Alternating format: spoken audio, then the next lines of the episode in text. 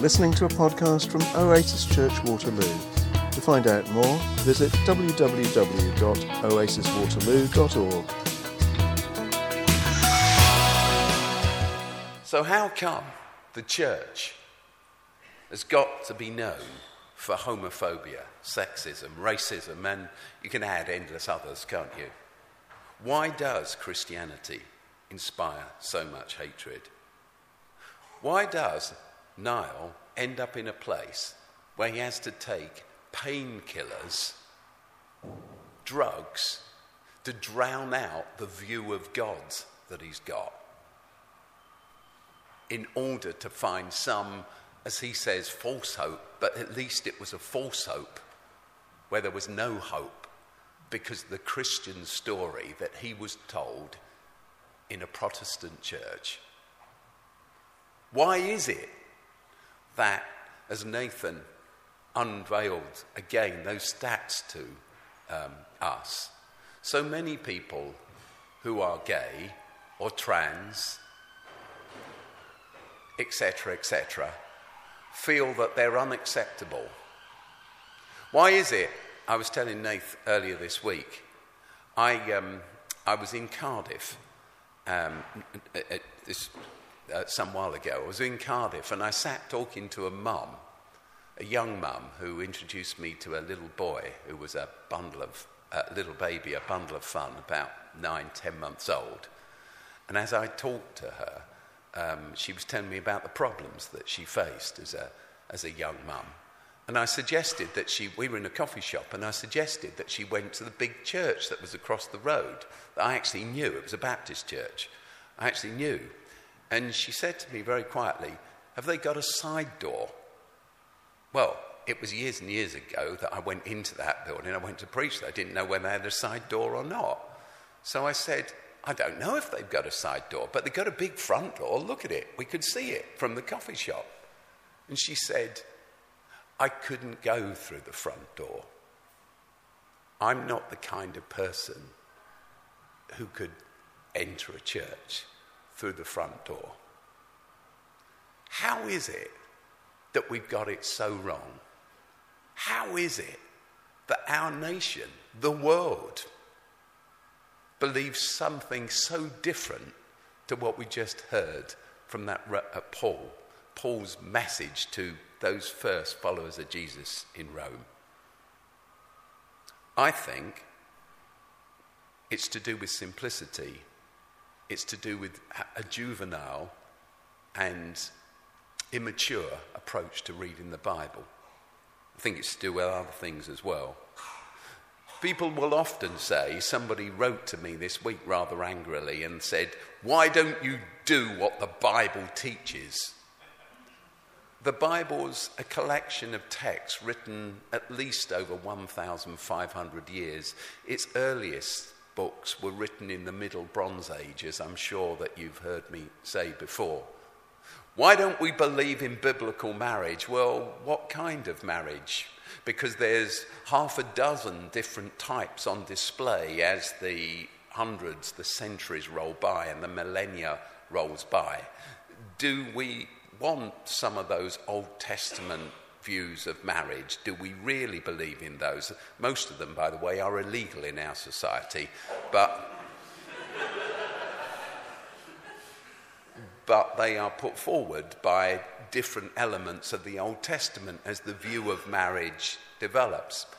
Do we even want the kind of marriage that the New Testament talks about? For my part, no, because women were still owned. They had no voting rights. They had no rights. They were things. They, they were owned. A man could have several wives. A wife was a possession. So we're moving on, always compelled by the love that Jesus demonstrated. We're pushing forward. Why did the church get it so wrong over divorce? Perhaps I told you the story before, but I remember in the first, the first church I worked for, which is down in Kent, after I uh, became a Baptist minister, I remember sitting uh, talking to a woman in the church there who was part of the church. You know, she's really well known in the church.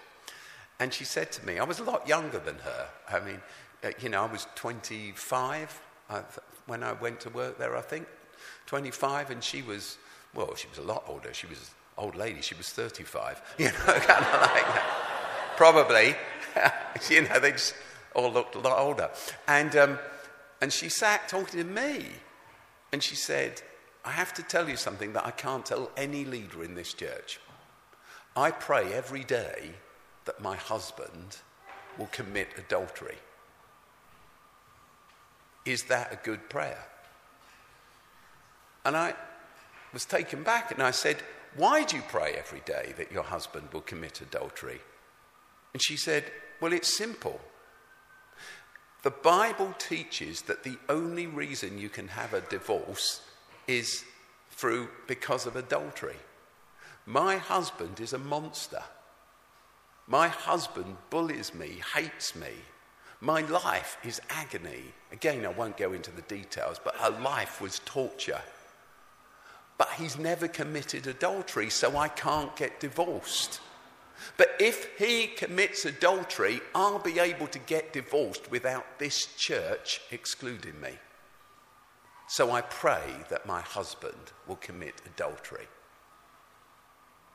A juvenile reading of the Bible always locks people up.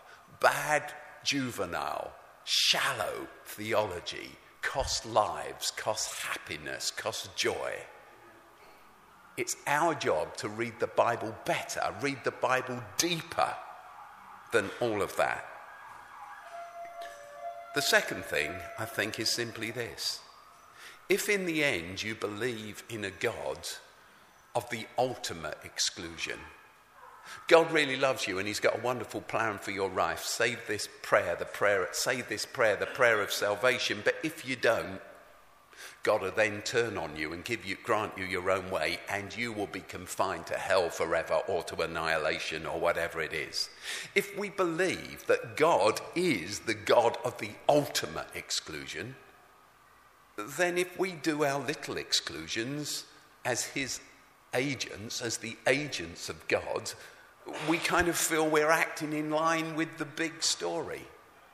God is not the ultimate excluder. Paul, who's often held up as somebody who did believe in exclusion, by the way, a little insight. I, we put some of my books over, over there. Okay, the lost message of Paul. Uh, there you go. And my friend, this is a, this was so kind. My lifelong friend Tony Campolo uh, wrote to me this. Week. It was so kind of him. He's a humble man, and he told me that it was the most enlightening book he'd ever read in his life. That was so kind of him. That's not about my book. It's about his humility. Um, you should read this book because I can't tell you if we preach sermons that were 20 minutes long for the next two years, honestly, we couldn't get this theology across to you because, because it's, we've so systematically misunderstood the Bible. We've so systematically misunderstood the Bible. Do you know Paul never ever mentions the word hell once? Doesn't seem to know it. The word hell never appears in the teaching of Paul once. And yet our gospel has come to be turn or burn. Live this way or God will condemn you. But read the words of Paul. I'm sorry the screen's gone wonky, but you can still see them. I am convinced, said Paul, who's a follower of Jesus. He's six years to ten years younger than Jesus. And Paul, this follower of Jesus, whose life has been turned around by grace himself, says, I am convinced that neither death nor life, neither angels nor demons, neither the present nor the future, nor any powers, neither height nor depth, nor anything else in all creation will be able to separate us, all of us. As in Adam all die, so in Christ everyone lives. I am convinced that no one can separate us from the love of God that is in Christ Jesus our Lord. So I put it to you that any doctrine, any dogma, any practice, any principles, any behavior in any church, any poster on the wall, any tract, any sermon that gives anyone ever the impression that they are unworthy or unfit or that God somehow has chosen to, to withhold his overwhelming, inexhaustible love and grace from them, either now or at any point in the future, is a gross and serious and juvenile and immature and simplistic understanding or misunderstanding of what the Bible has to say. Every church community, this church community, stands simply as this. It stands as a symbol here in London, our community, a symbol that God's love is inexhaustible, that God's love is overwhelming, that God's love never, ever, ever ends. A symbol of God's grace.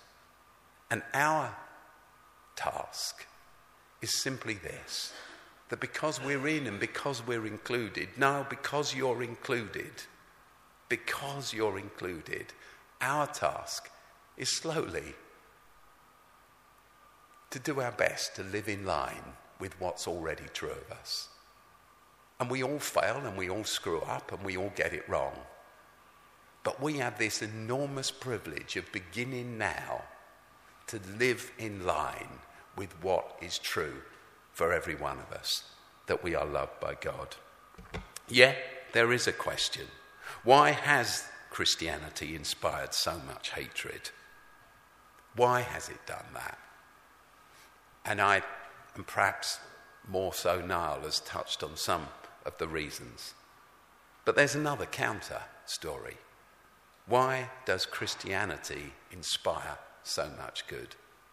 The history of our small church the tower on the corner, our history, its history, because we stand in line with all the others that have been part of this church over the generations before, and we are the foundation for the generations that will come. That tower is there because this church fought for the abolition of slavery in this country with William Wilberforce. Some of his meetings were held in our church, and then we helped with the campaign in America, and that's why that spire has got stars and stripes on the top and is called the Lincoln Tower, because the bonds that we had.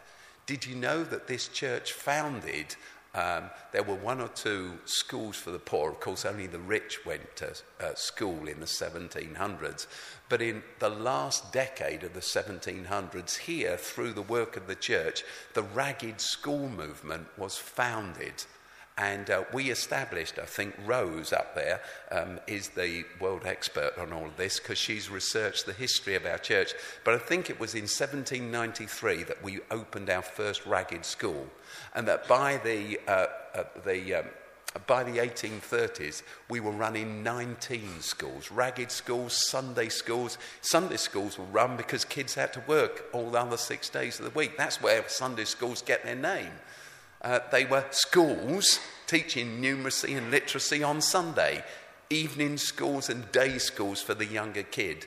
We, uh, the, the, the, ragged school that was based here in that end of the building, um, actually, which is now rebuilt as a coffee shop, in its first hundred years of operation, um, I think it's true to say that a hundred thousand, 25, how many? Uh, sorry? 20,000 kids went through that school in its first 100 years of operation before the government then shut them all down because it took over. The government has a key role to play, but the church has a bigger role to play in announcing to the world that love really does win. God bless you.